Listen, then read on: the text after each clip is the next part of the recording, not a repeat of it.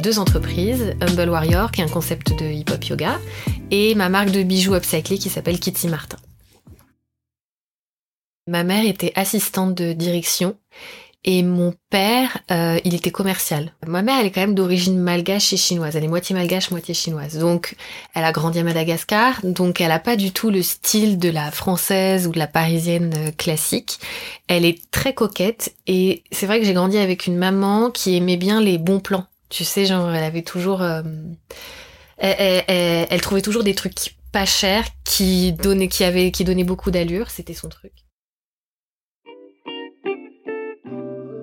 Ah, quand même, elle avait des pièces, des belles pièces en fait. Oui, oui, je me souviens. Elle avait des escarpins, enfin plutôt des sandales Yves Saint Laurent à très très haut talons parce que ma mère est minuscule. Euh, elle fait même pas un mètre cinquante. Hein. Et elle avait des talons très très hauts euh, Yves Saint Laurent avec derrière l'arête en, avec en métal doré très belle, avec une très belle ligne. Et mon père, alors là, lui, n'en avait rien à faire. C'était une catastrophe. Et je me souviens que je le reprenais tout le temps, euh, déjà petite. Jamais qui, quand il s'habillait, ça me faisait plaisir. Et du coup, je le reprenais tout le temps pour qu'il fasse des efforts. Au travail, alors il faisait l'effort parce que de toute façon c'était les années 80-90, euh, donc euh, il était obligé d'avoir un, un, pantalon chic avec une chemise, donc très classique et il allait euh, droit à l'essentiel. Et clairement il s'en fichait totalement, mais c'est marrant parce qu'il avait quand même une élégance très naturelle. Euh, il est quand même moitié italien, sa mère, ma grand-mère italienne était hyper coquette. Donc je pense que sans s'en rendre compte, naturellement, il était un peu chic. Et euh, au travail, ma mère, bah, c'était les vestes à épaulettes, enfin les années 80. Donc euh, minuscules mais avec des grosses grosses épaulettes quoi.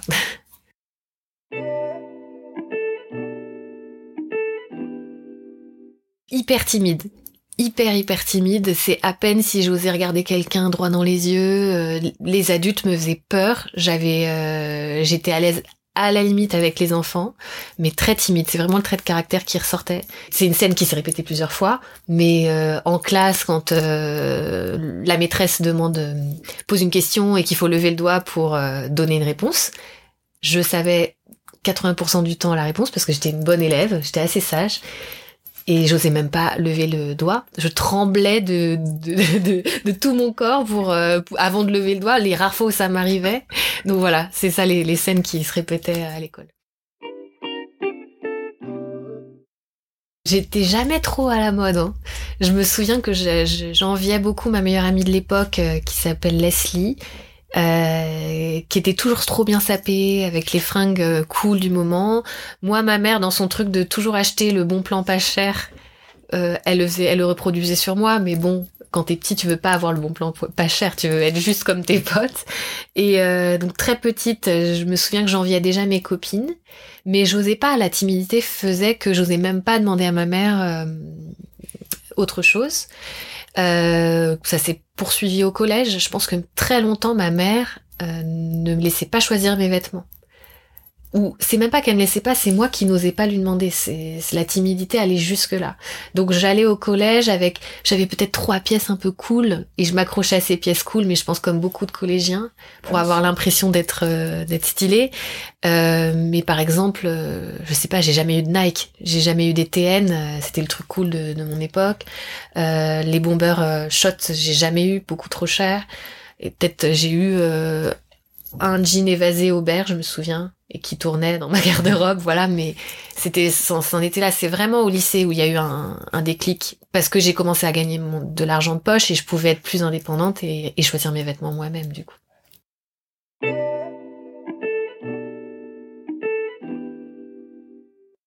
Je me souviens que j'avais un pantalon évasé, euh, donc de la marque Aubert. C'est marrant parce que c'est les trucs qui sont cool en ce moment. Euh, j'avais un petit haut, je me souviens, euh, court, un peu crop top, donc vraiment les trucs du moment, blanc avec euh, des manches bleu marine. C'était la marque Lulu Castagnette. Et j'avais un espèce de bombers de la marque Crix avec la petite euh, moumoute euh, sur le col. Voilà, c'était un peu mes pièces iconiques et un sac Viaero aussi, je me souviens. Et ça, je sais que ça n'existe plus, mais c'était une marque de sac trop cool euh, en bandoulière où tu mettais tes trucs de cours pour pour aller en cours. Viaero, V-I-A H-E-R-O. Et j'ai encore chiné aujourd'hui des trucs Vinted, vu que c'est un peu à nouveau la mode des années 2000. Et il y a des sacs Via sur Vinted qui sont encore très cool à copier pour les designers de sacs.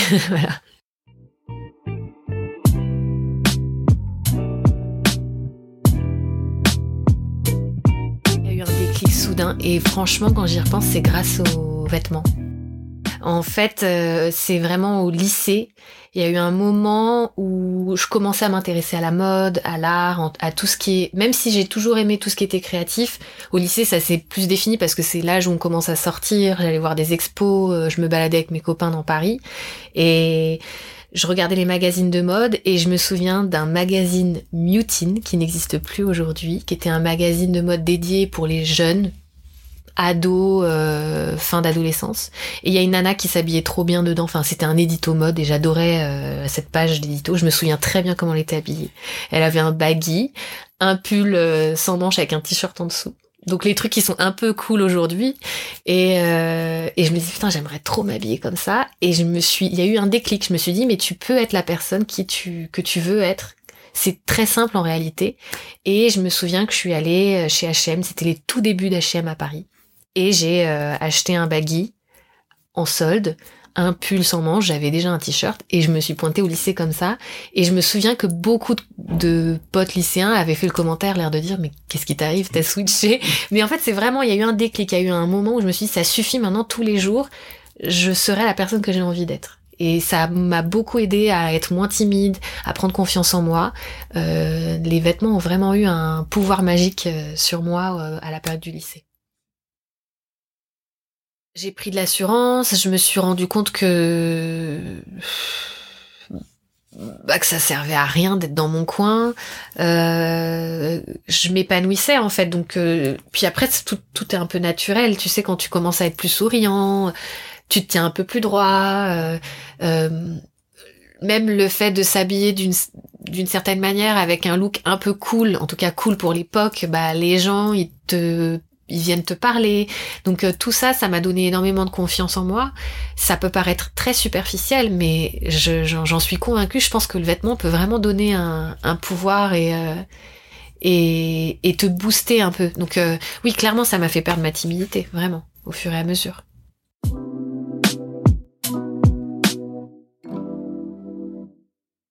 J'avais déjà mon groupe de copains un peu cool.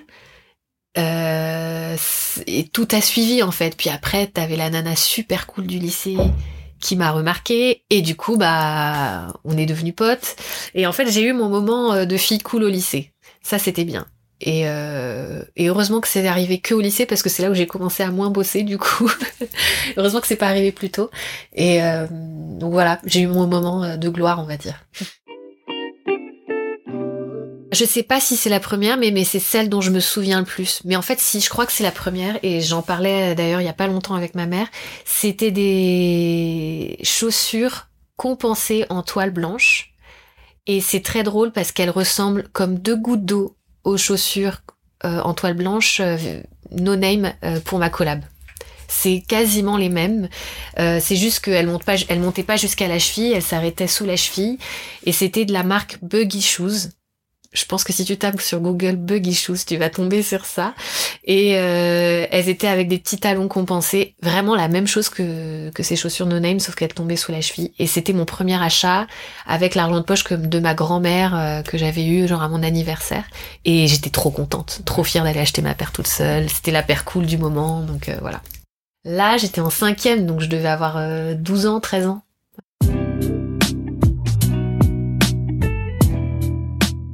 Mes icônes, c'était pas des filles euh, girly ou sexy, c'était pas euh, les Destiny's Child, euh, Alia, tout ça. Pour moi, c'était des filles trop sexy. À l'époque, j'aimais bien les filles qui étaient un peu déjà boyish, un peu garçon manqué. C'était ça qui me plaisait à l'époque. Qui se maquillaient pas trop, voilà. Et eh ben, c'était Gwen Stefani. Dans son, avec, qui était avec No Doubt encore à l'époque. Elle était pas en solo, elle était dans le groupe No Doubt. Et je l'aimais beaucoup son style. Mais ça, c'était dès la cinquième je fantasmais vraiment sur son style, elle était trop cool. Et j'aimais beaucoup aussi Alanis Morissette, je sais même pas si elle existe encore, une chanteuse un peu pop rock. Et je peux te dire que je détestais Avril Lavigne parce que euh, elle avait ce truc de faire la skateuse euh, et elle rendait un peu euh, entre guillemets commercial ce look que moi j'avais l'impression de tenir un peu enfin en tout cas c'est un look où moi j'avais l'impression d'être underground grâce à ce look là et j'étais trop vénère contre elle contre cette Avril Lavigne qui rendait ce look trop populaire à mon goût quoi. Voilà. Gwen Stefani, euh, je me souviens dans son clip euh, Don't Speak, euh, tu regarderas, elle avait une... En fait, ce que je trouvais cool avec Gwen Stefani, c'est qu'elle avait une petite robe bleue, très girly, et elle arrivait à la twister et elle faisait pas girly. Elle mettait ça avec, je crois, des chaussures plates, un peu mec.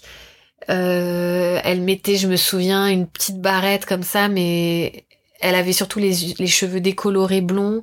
Donc en fait, ce que j'aimais bien, c'est en, effet, j'ai cette robe bleue en tête, mais c'est surtout le look qu'elle qu'elle arrivait à faire avec une robe aussi girly. Et Alanis Morissette, c'était son bonnet euh, pour moi, je trouvais ça trop cool, un bonnet euh, qu'elle portait euh, en été comme en hiver. J'ai fait cette bêtise aussi, ouais. ça. voilà. J'ai quand même eu des dreadlocks. Ouais, j'ai quand même eu ça. Avant ça, euh, c'était un peu la mode des grosses mèches comme ça, avec des espèces de sur les sur le front et des espèces de pics dans les cheveux à l'arrière. J'ai eu cette coupe de cheveux là en troisième. Et non, bah peut-être au niveau vestimentaire, la grosse erreur. bah ça a été de m'habiller à fond en skateuse alors que je savais pas très bien skater. Voilà. voilà, je savais juste avancer, faire un houli, c'est tout.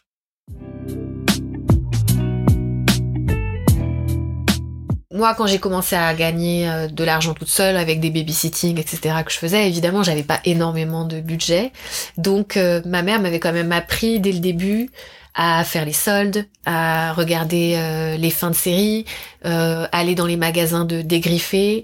Donc euh, ça, c'est des choses que j'ai fait naturellement. C'est venu hyper spontanément, spontanément dans ma manière de consommer. Et aujourd'hui, je me rends compte que en plus c'est responsable. Mais en fait, moi, j'ai toujours acheté en seconde main et j'ai toujours acheté en solde. C'est, j'ai rarement acheté au prix fort. Aujourd'hui, je le fais peut-être une fois dans l'année en fait. Mais c'est toujours euh, des bons plans en réalité. Tous les fringues que j'ai, euh, c'est toujours ça. Je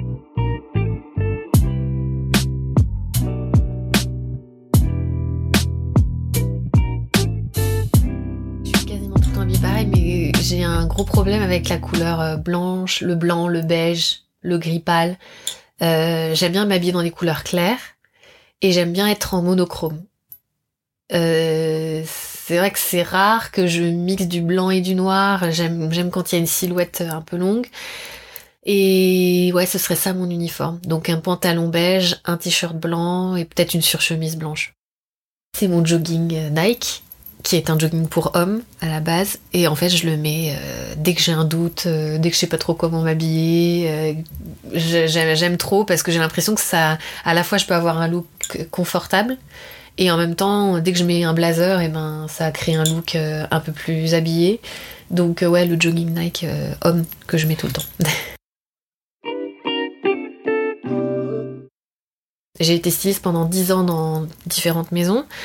Forcément, aujourd'hui, moi, je sais reconnaître un cachemire ou d'une maille polyester, une soie, un coton. J'arrive à voir la différence tout de suite. Et un beau tombé et une belle matière, ça me parle immédiatement des belles finitions.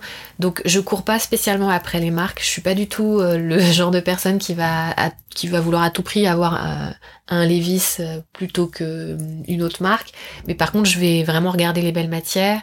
Et quand je chine, par exemple, sur Vinted ou sur Le Bon Coin, euh, bah, je vais plus regarder euh, les marques de luxe parce que je sais qu'il y a une espèce de recherche de la belle matière, de la belle coupe.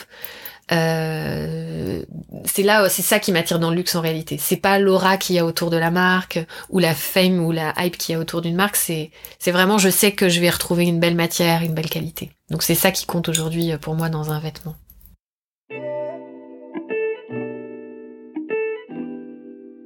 pour moi, être bien habillé, c'est être soigné. Euh, je sais qu'il y a une mode de ce truc white trash, un peu crado. J'adhère absolument pas à ça. euh, parce que c'est fake en fait. Moi j'ai un peu du voilà, j'aime une mode qui qui te ressemble en fait. Donc euh, ça et puis être bien habillé, bah je, je reviens à ce que j'ai dit tout à l'heure, hein. de belles matières, de belles coupes. Euh, on peut avoir, je suis contre évidemment le fast fashion, mais je pense qu'on peut aussi avoir de belles coupes et de belles matières dans le fast fashion. Euh, donc c'est pas une histoire de budget, mais juste euh, choisir quelque chose qui qui tombe bien sur les épaules, euh, une matière qui fait pas pas cheap. pour moi, c'est ça être bien habillé. Là aujourd'hui, hmm, même si c'est pas très affirmé, j'ai plus un look qui tire vers le streetwear. Tu vois, je suis tout le temps en basket, je suis rarement en talons. mais clairement, quand je vais visiter un appartement, euh, j'évite de mettre mon jogging Nike. je me mets plus un jean. Euh, quand je vais demander un prêt à la banque, ce qui m'est déjà arrivé pour mes autres, mes anciennes entreprises, euh, j'étais habillée super simple, genre pantalon noir, chaussures de ville, pas de basket. Donc ouais, je fais quand même un petit peu attention à ça. même le premier jour, on a emmené notre fille à l'école avec Enzo, où tous les deux on est tout le temps en basket. Déjà, on fait plus jeune que notre âge on a fait attention. On s'est mis un peu en jeune parent modèle, tu vois. Donc oui, on fait attention à ces, petits trucs-là. Puis même, je sais pas, euh, rien pour une photo Instagram, tu vois. C'est le quotidien, en fait, de faire attention à, ce que je mets en fonction de ce que je vais faire dans ma journée, en réalité.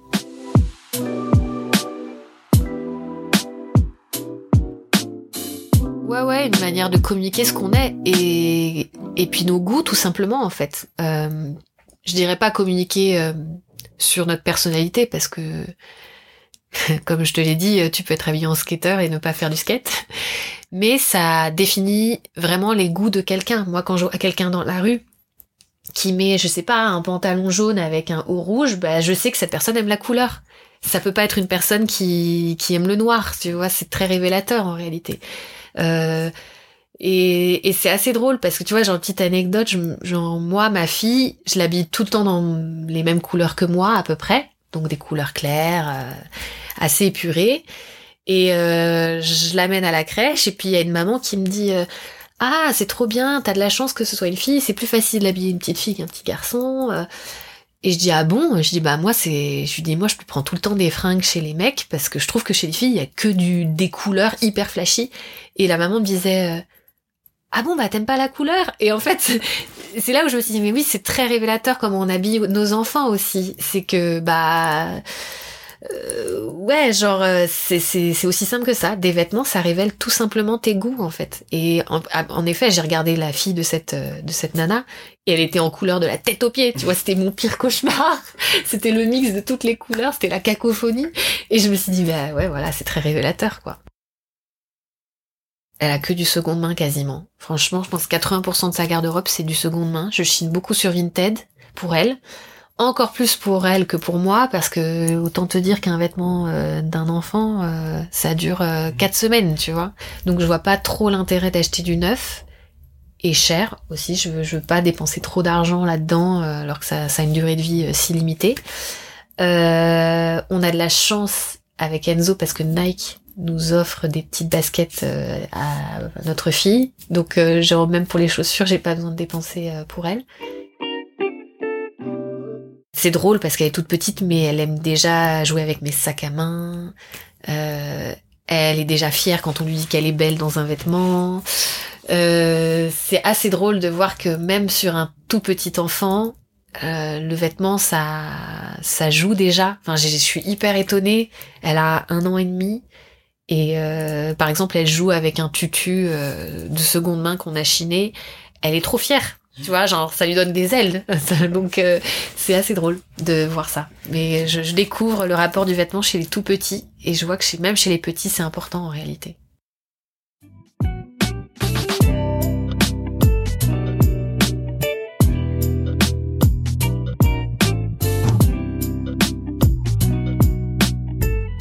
Consommatrice de fast fashion pendant très longtemps. Bah, euh, franchement, euh, de mes 17 ans à, mes 27 ans, euh, j'ai consommé que du fast fashion parce que j'avais pas les moyens de m'acheter autre chose. Et fast fashion est toujours du vintage. Il y avait toujours ça de toute manière. À un moment, j'ai quand même réalisé que la fast fashion, c'était quelque chose qui me poussait à la consommation constamment parce que quand j'ai commencé à gagner ma vie correctement, euh, je passais devant un Zara et pour moi c'était rien d'acheter un petit top à 29 euros. Mais au bout d'un moment, je voyais plus l'intérêt en fait. Et puis je suis tombée aussi sur euh, ce euh, reportage The True Cost qui parle des méfaits du fast fashion et j'ai compris que je faisais vraiment n'importe quoi et que comme c'était, je venais de ce milieu-là, je, je comprenais d'autant plus les dessous de cette industrie, et je me suis dit, ok, j'arrête, et ça a été vraiment du jour au lendemain. C'était pas facile du tout, parce que j'avais quand même sur mon téléphone l'application Zara, que je regardais constamment, l'application H&M, j'allais tout le temps euh, dans des magasins comme ça, et donc du jour au lendemain, je me suis interdit de rentrer dedans, et j'ai effacé euh, les applications sur mon téléphone, et j'ai consommé que sur, heureusement il y avait Vinted, et Le Bon Coin et puis des fripes et des Emmaüs. Et euh, ça a vraiment changé, ça m'a fait changer ma manière de m'habiller. Clairement, euh, ça te pousse à être un peu plus créatif parce que, euh, je sais pas, je dis une bêtise, tu veux une pièce euh, que t'as vue sur Insta, bah tu l'as pas, tu l'as pas en deux clics. Tu dois chiner, tu dois chercher. Et au final, c'est pas plus mal parce que tu te retrouves avec un équivalent, mais qui est un peu différent. Donc euh, donc euh, ça m'a vraiment ça ça m'a ça a changé un petit peu mon style aussi. Donc euh, ouais, voilà mon rapport à la mode responsable. Et puis petit à petit, quand tu commences à t'intéresser à ça, intéresser à, à, cette éco-responsabilité, tu te rends compte que bah il y a des milliers de déchets textiles des kilos et des kilos et que ça sert à rien d'aller acheter du neuf.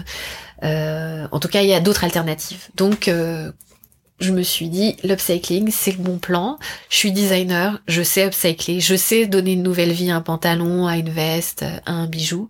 Et euh, c'est, venu assez naturellement comme ça, du coup, pour ma marque euh, d'upcycling. J'aime pas du tout être moralisatrice sur euh, ça. Enzo, lui, pendant longtemps, il était pas du tout responsable dans sa manière de consommer. Là, ça va mieux. Mes copines, euh, j'en ai plein qui achètent encore du Zara et du H&M. Je suis pas du tout euh, celle qui va leur dire non mais attends, fais pas ça.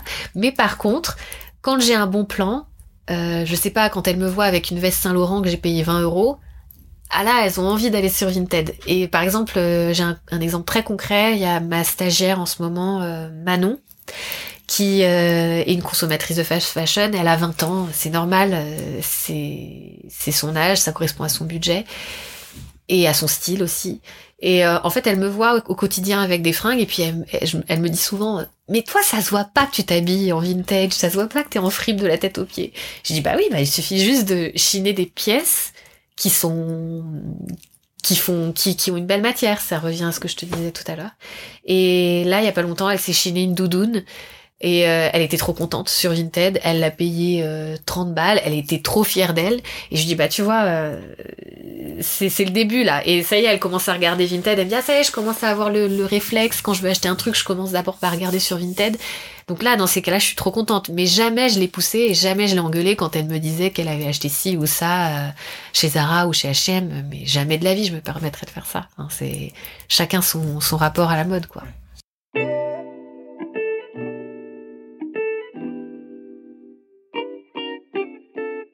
Moi, dès le lycée, j'ai compris que j'avais envie d'être dans un métier lié à la création. Je savais pas quoi. Au début, je voulais même dessiner des chaises. Et c'était vraiment une obsession, je voulais dessiner des meubles en fait. Euh, je suis arrivée en école d'art. La première année en école d'art, tu fais un peu de tout tu fais autant du textile que de la mode, que du design mobilier. Et en fait, euh, les profs me disaient clairement, mais tu vas pas faire du design mobilier, toi, tu vas faire euh, du textile ou de la mode, parce qu'ils voyaient bien comment j'étais habillée. Je m'habillais clairement un peu différemment des autres. J'avais toujours un peu envie de me démarquer grâce à mes vêtements. Donc, euh, ils m'ont vraiment poussé, mes profs, à aller vers le textile. Ils ont très bien fait, puisque j'ai été hyper épanouie dans cette section-là. Et après, naturellement, après le textile, en fait, le design textile, c'est que pour dessiner les imprimés, euh, dessiner les tissus, en fait, voilà. Et naturellement, après, je me suis dirigée vers une filière euh, pour dessiner des vêtements, toujours en école d'art. Et euh, ça s'est fait un peu, je dirais, naturellement, en fait, avec des profs qui m'ont dirigée vers le bon chemin Et euh, mes parents, ils ont juste suivi le courant en fait. Ils se sont rendus compte que bah j'étais épanouie dans ces études-là. Et j'ai, très, j'ai très vite trouvé un boulot en tant que styliste. Et en fait, euh, ouais, je, m'épanouis vachement dans le design. Enfin, j'adore ça. Donc, euh, donc je crois que c'était vraiment ce qu'il fallait faire pour moi en fait.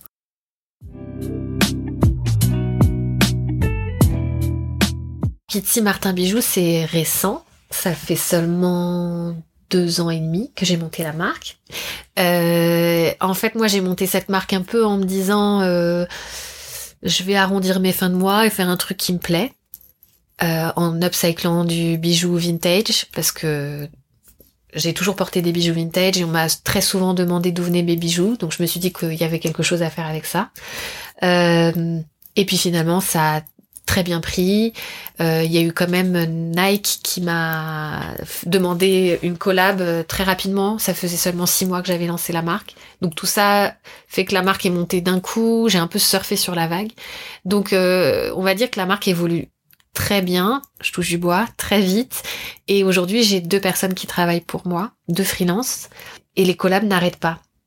Donc moi le L'objectif final de cette marque, c'est de faire plein de collaborations avec des grosses marques qui ont plein de, de, stocks endormis parce que pour avoir été styliste dans plusieurs maisons, je sais que toutes les maisons petites ou grandes, ont des stocks qui dorment et je trouve ça hyper intéressant de venir les upcycler plutôt que ça dorme dans un placard et que ça ne serve à rien euh, et que ça ou, pire que ça finisse par être jeté à la poubelle. Donc euh, ce serait vraiment ça l'objectif final de Kitty Martin Bijoux que de temps en temps il y a des drops de bijoux bien sûr, mais que la marque vive euh, en upcyclant des choses endormies qui viennent de grosses de plus grosses structures. No Name, quand même, ça résonnait dans ma tête comme une marque cool euh, que je connaissais de quand j'étais adolescente. C'était à l'époque une marque de chaussures qui me faisait absolument rêver quand j'étais en cinquième, euh, quatrième. Et euh, je me souviens qu'ils faisaient des petites baskets à talons hyper cool. C'était quand c'était la mode des, la buffalo aussi. Au moment où ils m'ont contacté, je, savais, on savait pas du tout ni eux ni moi de ce qu'on allait faire exactement.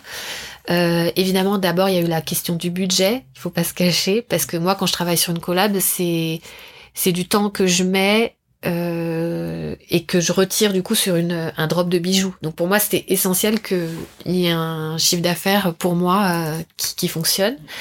Euh, et une fois qu'on avait validé tout ça, on s'est mis d'accord sur le fait que je ne voulais pas qu'on produise exprès quelque chose pour cette collaboration je voulais qu'on prenne du stock endormi. Donc on a pris euh, cette base de chaussures euh, la crosse. Et à partir de là, on est allé dans leur stock de fournitures. C'est-à-dire que je suis allée dans leur bureau en Vendée et au sous-sol, ils ont des boîtes qui montent jusqu'au plafond avec des chaînes, des sangles, des euh, des trucs mais à la pelle quoi, des boutons et j'ai upcyclé avec ça les chaussures. C'était hyper intéressant. Euh, parce qu'en plus il y avait les designers de la marque qui étaient là pour m'aider à, à, mettre au point cette chaussure, euh, qui ont placé les sangles d'une manière un peu plus cool que ce que j'avais eu comme idée à la base. Euh, donc il y a eu vraiment un truc de ping-pong entre No et moi. Et ce qui est vraiment chouette, c'est que on a sorti 56 paires et que chaque paire a été upcyclée à la main par moi-même dans l'atelier.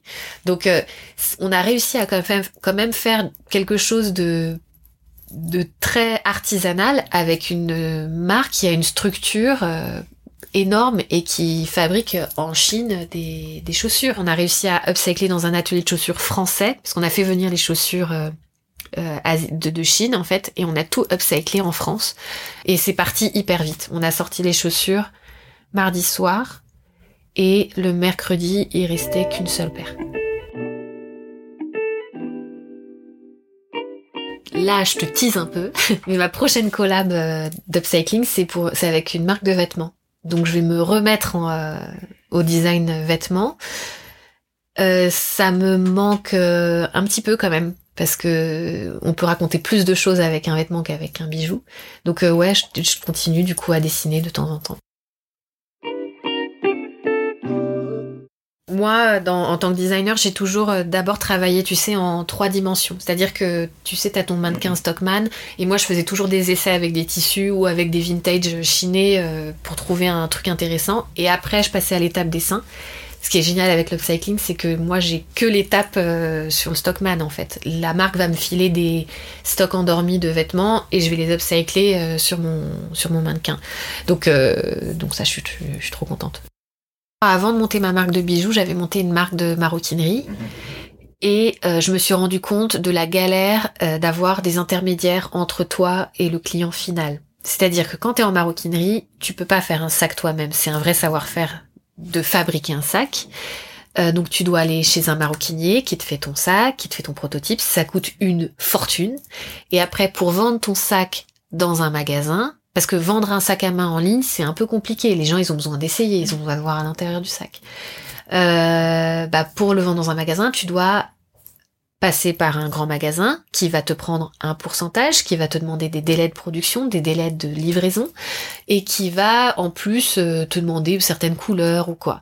Et en fait tout ça j'en avais marre de tous ces intermédiaires qui t'empêchent d'être créatif, qui t'empêchent de sortir quand tu veux tes collections, au moment où tu veux, où tu veux. Je voulais être 100% indépendante et en fait faire un bijou fantaisie, pas euh, joaillerie, tu vois, mais faire un bijou, un fantaisie, c'est hyper simple quand t'es manuel.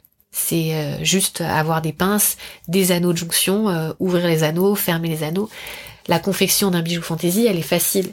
Donc c'est aussi pour ça que je me suis dit que c'était c'était plus simple pour moi, c'est que bah je peux je peux le faire moi-même dans mon appartement et en plus, j'adore les bijoux depuis toujours, donc euh, ça c'était assez naturel, c'était assez immédiat quoi comme choix. Ma mère a des boîtes de bijoux fantaisie. Et je t'ai pas dit, mais quand j'étais à la maternelle, on m'appelait Madame Bijoux. Parce que je. Elle me laissait lui voler des bracelets euh, fantaisie, tu vois, qui craignaient pas. Et des colliers, mais j'en mettais genre. Euh, genre 5 autour du cou, euh, à chaque poignet, euh, des bracelets. J'adorais les bijoux. J'ai toujours aimé les bijoux. Et c'est drôle parce que ma fille, elle est pareille. Genre, euh, elle me vole mes, petits bracelets, mes colliers vintage qu'elle doit traîner, et elle les porte et elle kiffe, quoi. Donc, je, pense que je lui transmets ça sans le vouloir.